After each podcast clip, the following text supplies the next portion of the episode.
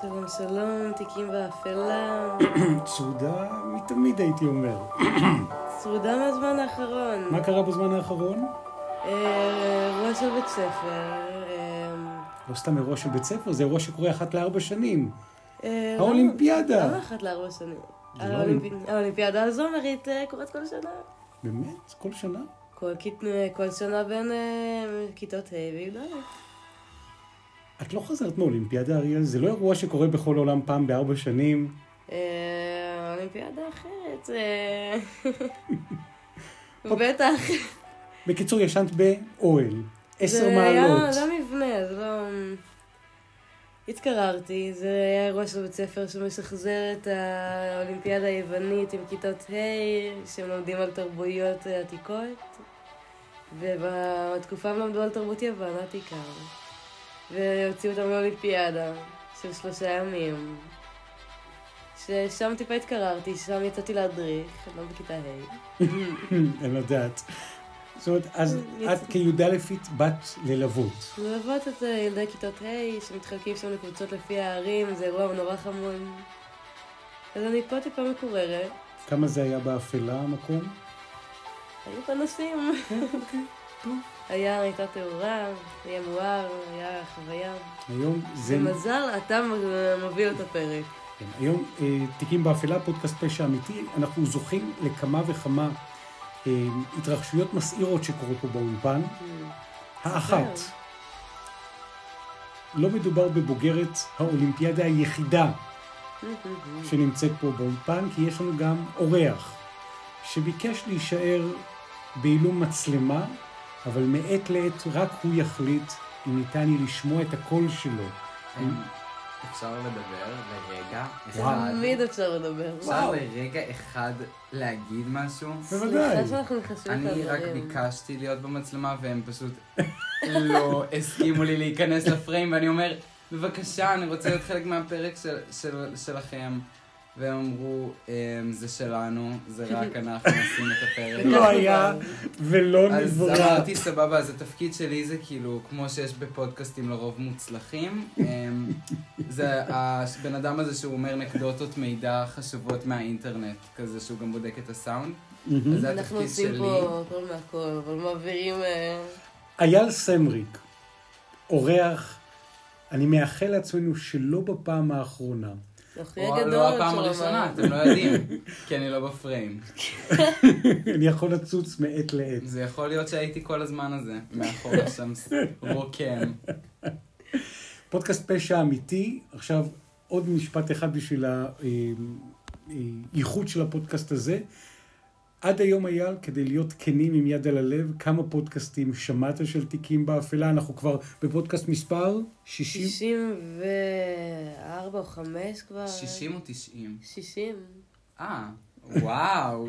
שנה וואו. וחצי, שבוע וואו, אחרי וואו. שבוע. שנתיים כבר. אז um, כן? התשובה כן. שלי לשאלה. אם, אם אני שומע אתכם זה כמו, זה כן. מכניס אותנו שנייה קצת לתשובה פילוסופית של אם ה... הקיצון אחד מוביל אותנו לקיצון השני. כלומר? בעצם לא שמעתי אף אחד מהפודקאסטים, אבל זה אומר ששמעתי את כולם. ואיך זה עובד בעצם? זה כמו נגיד שיש את הסטרייטים האלה שהם כל כך סטרייטים עד שהם מגיעים לקיצון השני. שיש עם ההומיז, כאילו. זהו, יותר מדי. אז זה בדיוק הסיטואציה הזאתי, אבל שאתה עם, כל אה, כך מוכן בענייני לסיטואציה. הפודקאסטים. סבבה. הוא גם חי אה. איתנו בבית אז במקרה. למעשה אני שמץ מה הפורמט של הפודקאסט שלכם, אני יודע שאתם מדברים על רצח ועל פשיעות. אריאל, מה בנימה זאת הפורמט? נראה לי להגיד את חוקי הפורמט. כל. שבוע, או אני אריאל, או אביה עיקר נתנאל, או אם אה, אורחנו יבחר בהמשך גם לעשות מחקר. כי אתה אורח רצוי. אז אה, מישהו עושה מחקר, בוחר, חוקר, בורר ומוצא ומביא לכאן תיק שנותר באפלה, או שנפטר. ודנים, ולא מדברים על זה לפני, ככה שהנושא עולה כאן בפעם הראשונה אחד מול השני. ליצור שיחה כנה, נחמדה. תיקים באפלה אפשר לצרוך אותנו בפלטפורמת הפודקאסטים האהובה עליכם, שהיא יכולה להיות דרך, ספוטיפיי, אפל פודקאסט ומה שבא ליד. וגם RSS. גם RSS. יש קבוצה בפייסבוק, יש דף בפייסבוק, יש אה, אה, אינסטגרם. נכון, והכל בחיפוש תיקים באפלה, אריאל ונתנאל סמק. אז עכשיו, הנושא שלנו היום. הנושא, ש... הנושא שלנו היום הוא נושא מדהים, כי מעט פעמים, בכלל, בחייו של איש מדיה, הוא יודע שדבר מה שהוא שידר הפך להיות סקופ בינלאומי, נבואה שהגשימה את עצמה. מעניין. עד כדי כך. לראשונה, וזה היה באחד הפודקאסטים, אחד מהפודקאסטים, מה שנקרא, עמוק, עמוק, עשרות פודקאסטים אחורה, שלנו? שלנו, פה בתיקים אני באפלה. זוכרת את השם של הפרק אם אני מבינה את הנושא שעליו אתה מדבר. קדימה, על מה אני מדבר? הרוצחים שרצחו לשם האידיאולוגיה? הפרק הזה? בדיוק. מי שלא דיברנו- שמע יכול לחזור אליהם. דיברנו... דיברנו בהקשר הזה על, בפעם הראשונה, שכל עוד התקשורת, גם בארץ, והתקשורת העולמית עוד לא הזכירה את ולדימיר פוטין כפושע עולמי בזוועות שהוא הולך ועושה באוקראינה. והתלבטנו והשווינו את זה, אם את זוכרת בפודקאסט, גם בנושא הזה להיטלר, וגם בנושא הזה השווינו את זה לסטלין. גדול- הבאנו כמה אנשים גדולים אה, ששלטו בהיסטוריה, ומה הם עשו ולאיזה אידיאולוגיה הם פעלו. ודיברנו על הביוגרפיה ועל רקעים אישיים, והאחים שמתו בילדותם, והתעללות של הורים, ומה גורם לאותם אנשים להיות צוררי על. ובפעם הראשונה הזכרנו בהקשר הזה את ולדימיר פוטין פעם, המנהיג הרוסי, מומחה הקראטה האהוב מהמערב ומהמזרח, ואמרנו, פושע מלחמה. גם, ורגע... אה, נראה לי אמרתי את זה גם אז, מילה מאוד גדולה למנהיג. זה... ורגע לפני התחלת הפודקאסט, אחרי תחקיר מרתק לנושא שעוד כבר ידובר בו באחד הפודקאסטים הבאים, אני פותח להנאתי את אה, הארץ דה מרקר, ומיד קופצת הכותרת הראשית הבאה, תחזיקו חזק. את מחזיקה? אני מחזיקה ואפילו התיישבתי במיוחד בשביל הידיעה. אייל, אתה מחזיק חזק? כן. יופי. בית הדין הפלילי הבינלאומי בהאג מוציא צו מעצר לוולדימיר פוטין בגין פשעי מלחמה. סוגריים רגע, יש איזה רצף של אנשים בפוליטיקה, בארץ ובחו"ל, עם תיקים שנפתחים אה, בפניהם, או גישה מסוימת אה, לבית הדין הפלילי. כשאת אומרת גישה מסוימת, זאת אומרת שבסופו של דבר יש אנשים בודדים שזוכים לקלון המפוקפק והנורא שבית הדין הבינלאומי בהאג, מה שנקרא בית המשפט של כל בתי המשפט של האנושות, מחליט שבן אדם מסוים הוא פושע מלחמה ומגיש נגדו כתב אישום והוא מוציא נגדו צו מעצר. אין דבר משפיל מזה. זכו לזה, לכבוד המפוקפק, הצוררים הגדולים בהיסטוריה המודרנית. גם מהמקום של התהילה, של השליטה, של מעמד מאוד גבוה לפושע מלחמה. ועל מה בדיוק? על חטיפת ילדים מאוקראינה. זה הסעיף, וזה כרגע כותרת ראשית, ואנחנו מקליטים את הפודקאסט הזה באמצע מרץ 2023, וגם כשנתבונן ונקשיב ונצפה בעוד עשר שנים, עשרים שנה, שלושים שנה, זה יהיה נקודת ציון משמעותית. זה בהחלט רגע היסטורי. שהנשיא ולדימיר פוטין עומד בהקשר הזה לדין. צריך לומר פה, זאת הצהרה, כי ברמה הפורמלית הוא לא יוצא כרגע ממוסקבה. ואז בית הדין לא יכול לשפוט אנשים שלא מתייצבים פיזית בפניו. אבל עכשיו, כל פעם שהוא רוצה לצאת ממוסקבה, הוא יצטרך לחשוב פעמיים, כי יכול להיות שהוא ינחת בשדה תעופה לא נכון, עם צו המעצר הזה, יכולים לשים עליו אזיקים ולהביא אותו כלאחר כבוד, כמו אחרון העבריינים והצוררים, כי הוא קיבל צו מעצר עם חקירות מאוד מאוד יוצאות דופן. נצטט: אחראי לפשע מלחמה של גירוש בלתי חוקי של אוכלוסייה והעברה בלתי חוקית של אוכלוסייה מאזורים כבושים באוקראינה לפדרציה הרוסית. בהתחלה רצו להוציא לו צו מעצר חסוי, סודי, כדי לשמור את זה מתחת לרדאר, אבל הם החליטו לפרסם את זה מסיבה אחת, את יודעת מהי? מה היא? כדי לסייע למנוע פשעים נוספים. איך זה בדיוק יסיים? כי ברגע שהרוסים שומעים שהנשיא מוזמן למעצר, להוריד את הלגיטימציה. אז הם יבינו. שכשהם חוטפים ילדים מאוקראינה ומעבירים אותם מאדמת אוקראינה לאדמת רוסיה, ומנסים לעשות להם, להכניס אותם למחנות של חינוך מחדש, זה נשמע ממש מלחמת העולם השנייה. Mm. כנגד מאות ואלפי ילדים מאוקראינה, הם בסופו של דבר באים ואומרים, העולם בא ואומר, גם משפטית, עד כאן. באחד הפרקים הקודמים שהבאת, שהבאת כתבה אחרת מהארץ, שמדברת על אה, תהליך בהיסטוריה, היסטוריה שחוזרת על עצמה. מהמם. שוב, החינוך מחדש והחטיפות, אה, זה לא פעם ראשונה שהן קורות. ואז מתוך המקום הזה ראש הסגל של נשיא אוקראינה, אנדרי ירמק, אומר שצווי המעצר הם רק ההתחלה. בכירים במשמע, בממשל האוקראיני מברכים ואומרים זה צעד לכיוון הנכון.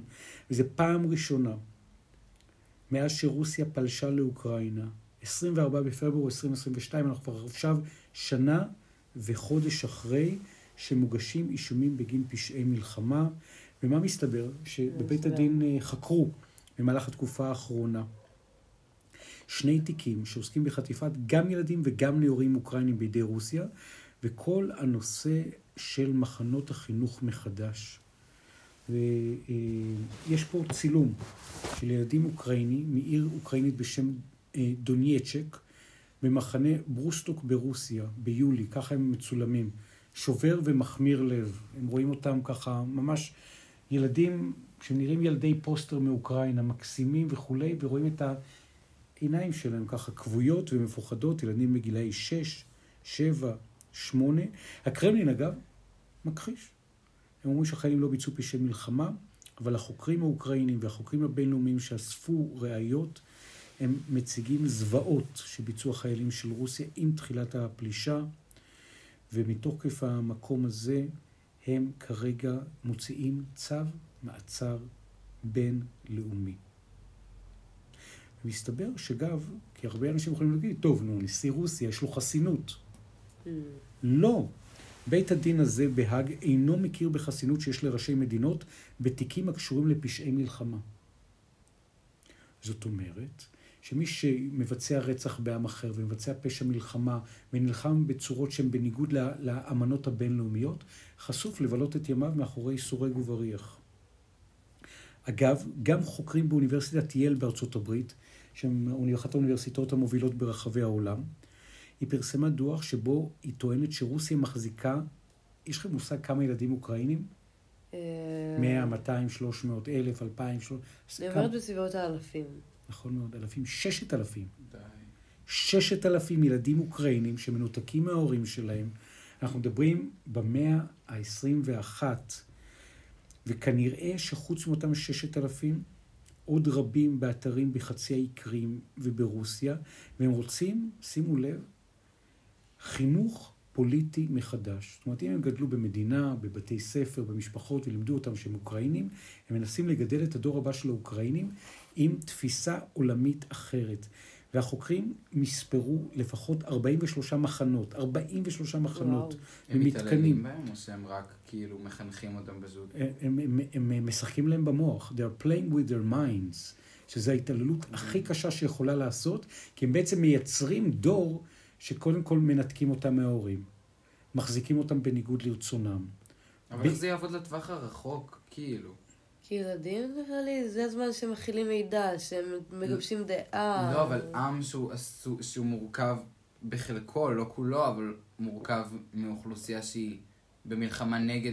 כאילו, אני פשוט חושב שגם אם זה יעבוד לטווח הרחוק, אין בסיס, אין בסיס ל- להתפתחות של הילדים. אבל מהמקום. הזה, אם הם, אם, אם הם באים ואומרים להם, אנחנו מחנכים אתכם מחדש, ושמים אותם בתוך משטר של פחד, הם מקווים שהילדים, כשהם יגדלו, הם יגידו שהם בעצמם רוסים. גם להציג להם אה, תמונה מאוד יפה, מאוד אה, שזה האידיאל, מה שאתם רוצים להיות, איזה יופי, ו... אין להם דרך, לילדים לא נראה לי יש דרך להוכיח אחרת בהכרח, חוץ ממה שההורים אמרו, אבל ההורים לא שם. חוקרים בוועדה, שהוקמה על ידי מועצת זכויות האדם של האו"ם במרס 2022, חוקרים את זה כבר שמונה, תשעה חודשים, הם בעצמם, בעיניים שלהם, ביקרו ב-27 מקומות, ראיינו יותר מ-150 קורבנות ועדים. הם ראו, אגב הדברים והשאלה המצוינת שלך, אייל, הם ראו מספר רב של הוצאות להורג באזורים שבהם הם ביקרו, כולל גופות שהידיים שלהם אזוקות, גרון משוסף, פצעי ירי בראש. מטורף. וואו. כל זה קורה כרגע בתוך העולם. זאת ההצהרה מבית הדין בהאג. ואני בא ואומר, הראשונים ששמו את כתב האישום הזה על פוטין, כשעוד רק התחילו לצאת ידיעות ראשונות, היה בפודקאסט תיקים באפלה. פה דיברנו על זה פעם ראשונה, ואפילו התלבטנו אם אנחנו לא הולכים רחוק מדי, מוקדם מדי, נועז מדי. ו... והנה, זה נסגר. זה נסגר ב- ב- ב- באמירות ובחקירה שהיא קטסטרופלית, אבל לפחות שהדברים האלה יונחו. הנה הדברים האלה. 17th of March 2023, הנה ההודעה עצמה. the International Criminal Court has issued two warrants of arrest in the Ukraine situation. For Vladimir Putin, President of the Russian Federation, and for Maria Lvova-Belova, Commissioner of the Russian President for Children's Rights, for the alleged war crimes of deportation of children Deportation of children occupied territories into the Russian Federation. It is וחטיפתם. forbidden by international law for occupied powers to transfer civilians from the territory they live in to אסור other territories. ל- לקחת אנשים. במיוחד הילדים הדרושים הגנה. מיוחדת. The warrants are secret in order to protect victims. The ICC attaches great importance to the protection of victims, especially children. זאת ההודעה שיוצאת ממועצת להגנת זכויות הילדים באו"ם, ובית הדין בהאג בא ואומר, יש לנו מספיק חומרים משפטיים להגיש כתב אישום נגד ולדימיר פוטין. האיש הוא חוטף ורוצח של ילדים, לפי כתב ובקשת מעצר שיוצאת בהאג. זה דבר שהוא באמת חסר תקדים, וזה באמת ל... רק לדיקטטורים הגרועים ביותר בתולדות האנושות, הם זכו במקום הזה. השופטים.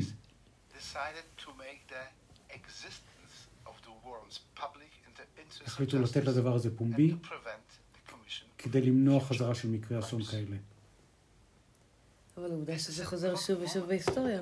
זה אי. פעם קרה שהכניסו ראש מדינה לכלא. מדינה לכלא? זה אי קר- פעם? זה קרה, קודם כל התשובה היא כן, זה קרה, תכף נביא את כל הפרטים ההיסטוריים של זה, אבל בתוך המקום הזה שזה קרה, זה מאוד מאוד נדיר, ובן אדם בסדר הגודל של ולדימיר פוטין, שהוא מנהיג מדינה בהקשר הזה ענקית, עם נשק גרעיני, האנושות באה היום ואומרת, וואו, יש גם אה, בעבר, אה, ניקח דוגמא את השואה למשל, שכן. יש... אה, זה נחשב לפושע מלחמה, כאילו מי שהוגדר כנאצי ומי שפעל למען היטלר, ויש עדיין אנשים לגבי זה.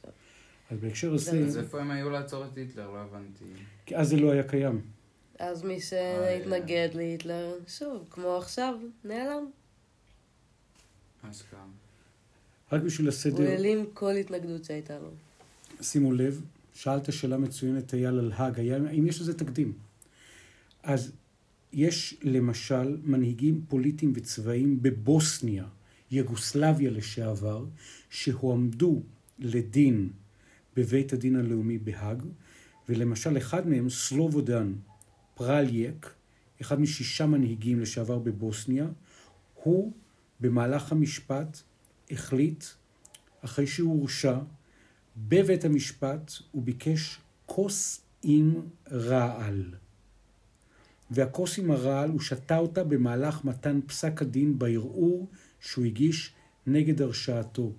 מול המצלמות, ככה זה נראה. העדפה למות במקום להיכנס לכלא. זאת אומרת, הוא, אז יש תקדימים. הוא אמר, אני את הבושה, הפכתי להיות, זה פשע נגד האנושות. הכוסי נראה לי לשאת את זה. ואז הוא שותה... אה, מה, נתנו לו? פשוט כאילו יש way out, כאילו, או שאתה מתאבד או שאתה כאילו נכנס לכלא? כשהוא שמע אפשר. לעשות את זה, גם כל אחד יכול בתוך ההליך המשפטי לבקש דרינק, כאילו, של קצת וודקה מחוזקת. אז הוא אמר בהקשר הזה, הוא, הוא שמע את, את אה, גזר הדין, והוא אמר לחבר השופטים, שתיתי רעל. משפטם של השישה החל בבית לא- משפט יוגוסלבי, ואז השופטים בהתחלה לא התרגשו. הם דחו את המשך הערעור שלו בפני המורשע, הם לא האמינו שהוא שתה רעל. אבל הם עצמם לא הביאו לו את על הרע. השולחן, כאילו. טכנית. יואו. הוא הרים את, את, את היד אל פיו, השין את הראש לאחור, ונראה כאילו הוא בלע כוס של נוזל. השופט השעה מיד את ההליכים, ובית המשפט הזמין אמבולנס. מש, משעים את המשפט, בבקשה אל תיגעו בכוס, אמר השופט. לפני שהווילונות הורדו, ניתן היה לראות את אולם בית המשפט במצב של בלבול. כי זה היה כאילו... אז הם עצמם לא הביאו לו את הרעל. לא, לא, לא. סצנה במשפט שבו הוא זה עליית סערה לכל דבר. הלקוח אמר שהוא שתה בוקר רעל, אמר הפרקליט, היה דרמה מאוד מאוד גדולה. וזה היה אחרי שבית המשפט קבע שמי שהיה מפקד הצבא הסרבי, שהיה כאילו כינוי מאוד מאוד נוקשה, הקצב מסרביניצ'ה, שהוא מעורב בפשעי מלחמה ושלח אותו למאסר עולם. אז זה, בוא נגיד ככה, כן היו תקדימים, וזה מקרה מאוד מאוד מאוד קיצוני. נתחבר מתוך המקום הזה של הפרסומים שיש באינטרנט, אנחנו ננסה לשל... לקחת איזשהו צילום מתוך אה, רויטרס אחר כך, שבו אה, ממש רואים אותו, שותה את לא, הרעל. בוא לא נראה את זה. אה, אתה יודע, יאללה, זה פה זה ל- בפודקאסט תיקים פודקאסט באפלה. הארדקור, אסור לקלל פה, אבל מותר לראות פה סרטונים של אה, יש אנשים... פרקים אה, ותיאורים. וואו. אה, תשמע, תראה אותנו. פה זה ל- רק אנשים עם- קיבה- חזקה, זה לא פה ליד. כן, גם מתחילים את הפרק. זה כבר לא... זה מאחורי ההקלטה, אבל מתחילים את הפרק גם בצ'ייסר של- רעל. לא, אנחנו לא. ככה מתחילים טפו, כל טפו, פרק. טפו, אנחנו מתנגדים בתוקף, ואנחנו מדברים על זכות האדם לחיות. אל תאמינו לאורח המעולה שיש לנו. אריאל את צריכה כוס מים? היא שתתה פשוט מה... אוי מיי גוד, חס וחלילה. סתם, זה מהכנרת, זה מהצפון. מהסחנו, כן. מהסחנה. תוך כדי זה שאריאל מיד תחזור, אז אולי נעשה break של כאילו נדבר על איזה משהו light for, for one moment. מה אתה רוצה- על מה אתה רוצה נקליל- לדבר לייט? נקליל את האווירה. אמ, מה רציתי אה, לשאול אה, אותך? יש משהו שאתה רוצה לשאול? כי אנחנו יכולים להמשיך ולדבר על פשעים אה, נגד... אפשר ה- להמשיך לדבר על בוודאי. פשעים. פשעים נגד האנושות היה, רק כדי לחבר בהקשר הזה. אין שם מקום לצחוקים. תשמע, אנחנו בנושא שהוא נושא כבד. נכון. קודם כל, מתי זה הוגדר? זה הוגדר בכתבי האישום במשפטי נירנברג בשנת 1945, עם הנאצים אחרי שהיטלר התאבד.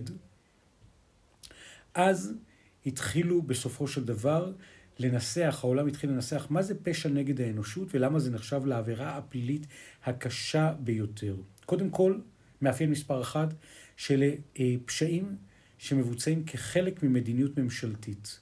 זאת אומרת, זה חלק מפרקטיקה, זה חלק ממשהו שקורה של ממשלה, של צבא, ומקבלים הסכמה של הרשויות.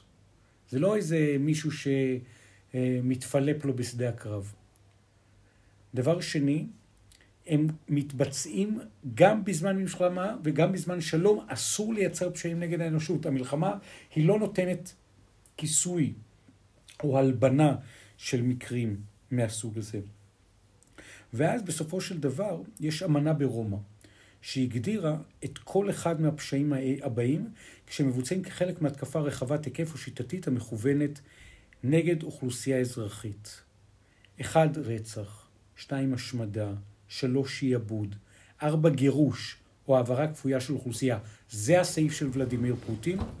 חמש, כליאה או שלילה חמורה אחרת של חירות פיזית בניגוד לכללי היסוד של המשפט הבינלאומי, ושש, עינויים, שבע, מקרי אונס, שמונה, רדיפה של קבוצה המבוססת על שיוך פוליטי, גזעי, לאומי, אתני, תרבותי, דתי, מגדרי, גם זה פשע נגד האנושות, העלמה כפויה של אנשים. זה גם מה שקרה בארגנטינה.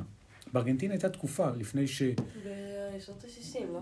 בשנות ה-70 של המאה הקודמת, שזה היה חלק אה, מהסיבה שבגללה המשפחה, אגב, הגיעה מארגנטינה לארץ, הייתה תקופה שנקראת שמה לוס דספרסידוס, הנעלמים, שממשל ארג- בארגנטינה היה מעלים עשרות אלפי מתנגדי משטר, הם היו נעלמים מהבית ונחטפים ונקברים, והם פשוט לא ידעו לאן. מה, בארגנטינה, סליחה על הבורות, אבל בארגנטינה יש דיקטטורה? הייתה. בארגנטינה הייתה. דיקטטורה, והמצ... עד מתי? אני אגיד לך ככה, היה שם משטר שהוא המשטר של רודן בשם פרון. ומה שהיה התקופה הזאת, שהיא תקופת הנעלמים, זו הייתה תקופה אפלה מאוד בארגנטינה, כי זו הייתה תקופה שגם אנשים שההורים שלי הכירו, אה, מה שנקרא סבא וסבתא, הם, הם, הם חיו שם. והתקופה הזאת הייתה תקופה שבה אנשים פשוט היו נעלמים מהבית כי הם התנגדו למשטר. זה קרה כמובן בתוך, זה, זה מה שנקרא אה, מלחמה מאוד מאוד מלוכלכת.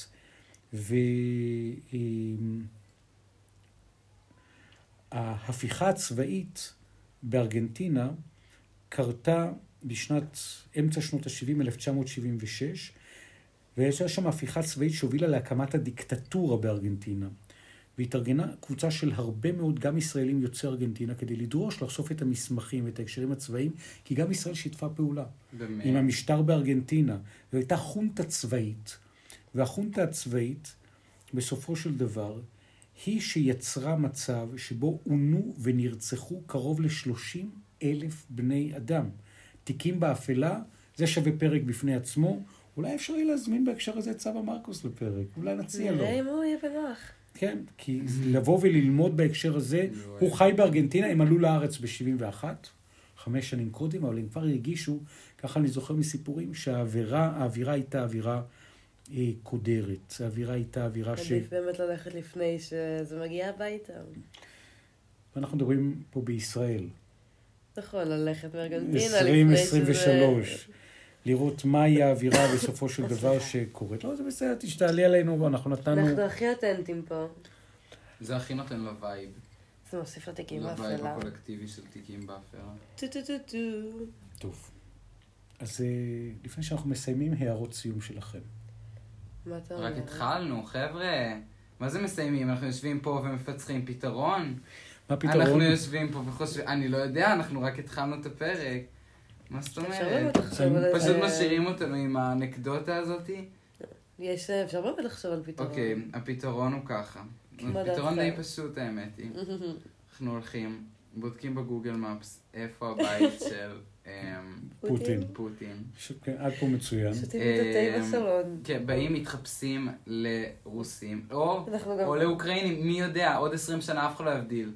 אני לא חושב שמה שהוא עושה, אמנם זה פרובוקטיבי מה שאני אומר, אבל בטווח, בטווח של השנים, הוא...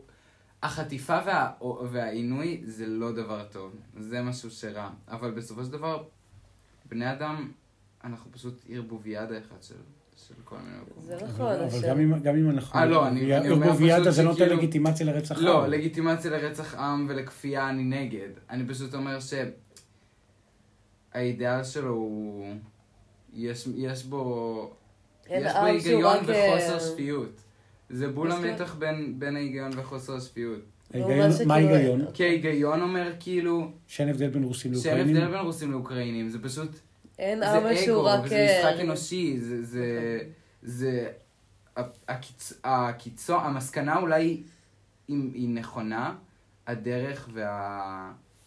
וכל, ה... וכל ההתנהלות היא במובן לחלוטין. עם ארי, כאילו אין עם שהוא טהור בהכרח בדיוק, עם זה גן הולך- אחד. זה הולך עם הפעולות הנאצי... הנאציות, אבל עם האידיאולוגיה ההפוכה לחלוטין, שזה מעניין. נכון, אין עם שהוא לגמרי נקי, ולנסות כאילו, לטהר את להגיד- הדעה של הילד. להגיד זה, אה, זה המוח של הילד, זה לא ה...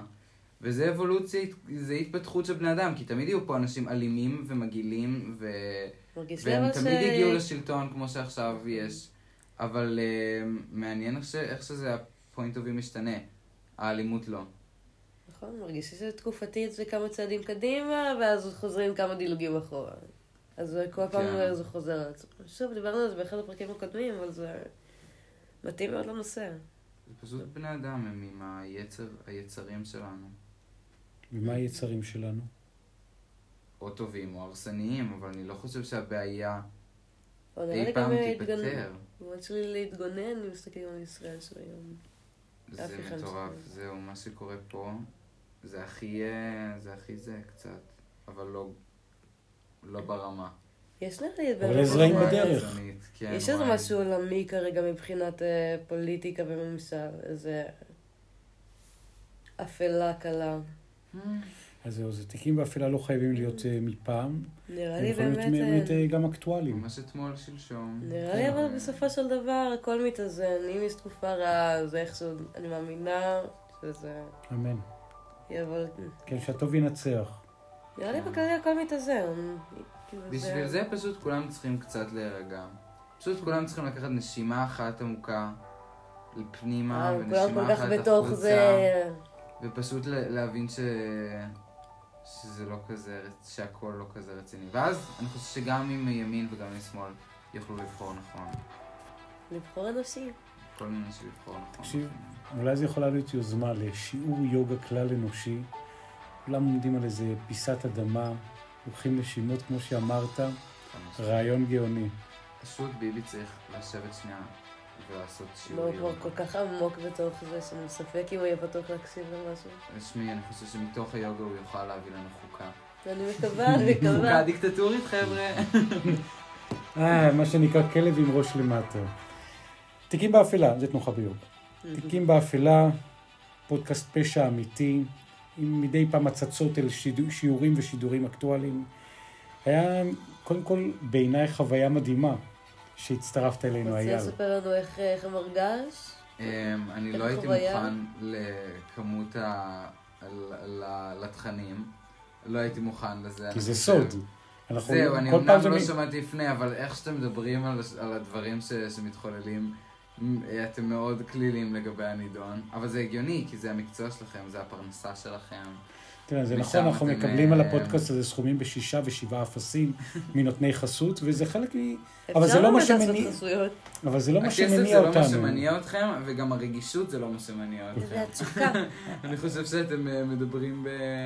עם passion, ואני מאחל. שלכולם הצלחה. איזה. כיף. ובלי, וגם אולי תעשו גם פרקים על, אה, על אה, top 10 סרטים לראות אחרי הבית ספר. סרטי למה, זה גם. אחלה, זה גם אחלה topic. כן, בתנאי שהם סרטים על תיקים באפלה. את האמת שדיברנו פעם. אחת על אה, תכנים... אה, יש לי המלצה על תיקים באפלה, אבל זה כאילו כזה תיקים של לואי ויטון. וזה גם יכול אפשר גם לדבר על... לדבר על אופנה קצת, חבר'ה, לא, הלו. יש בתי אופנה. אם אני בא, אז יש. גם סגמנט של אפשר גם fashion. לדבר יותר של ה-house of Gucci, יש שם דרמה, כי... לא, אבל יצא על זה סרט עכשיו, אז נכון. אז אולי נדבר על אה, House of Versace. יאללה, אבל זה אני אביא לכם את הפרק. קדימה. אתה יכול לעשות פרק מתי ברור. קדימה. וואי, האמת היא, יאללה, תביא. חבר'ה, אבל זה סיפור מדהים, זה סיפור מדהים. נכון. מדובר פה על אהבה הומו-אירוטית, אני עושה לכם סניק פיק לפרק הזה. אנחנו אנחנו רוצים לשמוע... אהבה. הומו-אירוטית, עיצוב אופנה, אחד מהמעצבי האופנה הכי משפיעים על ההיסטוריה שלנו, של היום. וואי, מעניין. ג'י- ג'יוני, ג'וני ורסאצ'ה. וואו. ג'י- ג'וני ורסאצ'ה. קדימה, תחקור. תביא ותפתיע אותנו. אני לא... כבר יודע, זה, זה יש עוד זה... כן? בדוק. שמע, לא, אני אחקור לגבי הפרטים יותר לעומק, אבל זה סיפור ממש מעניין. ואיפה הוא מתחבר לתיקים באפלה? כי מה האפלה שם? אה, האפלה שם שרצחו אותו. Mm. מישהו שהוא היה מאוהב בו. אחד מהמעריצים. תיקים באפלה, יש למה לחכות, אריאל, עבר לך פרק? מעניין. כן. זה היה... אני אוהבת שבמהלך הפודקאסט כל מיני פרקים מתחברים לי, ולהמשיך איזה רצף. גם לי היה ממש מעניין. הייתה לי חוויה מיוחדת להיות פה ביחד. וכאן סיימנו, תיקים באפלה, אתם מוזמנים לצרוך, לדרג, להוריד, לשלוח, ובעיקר להעלות עוד נושאים מרתקים, וכבר יש לנו פה הבטחה שאייל סמריק, אבל זה לא, חבר'ה, הבטחה... אין הבטחה, אתם לא ראיתם אותי, אה, לא אני- מעולם מבטיח, ואולי אני יהיה, נמנע, נמנע. תמשיכו לכתוב להם בתגובות. תמשיכו לכתוב. תודה רבה.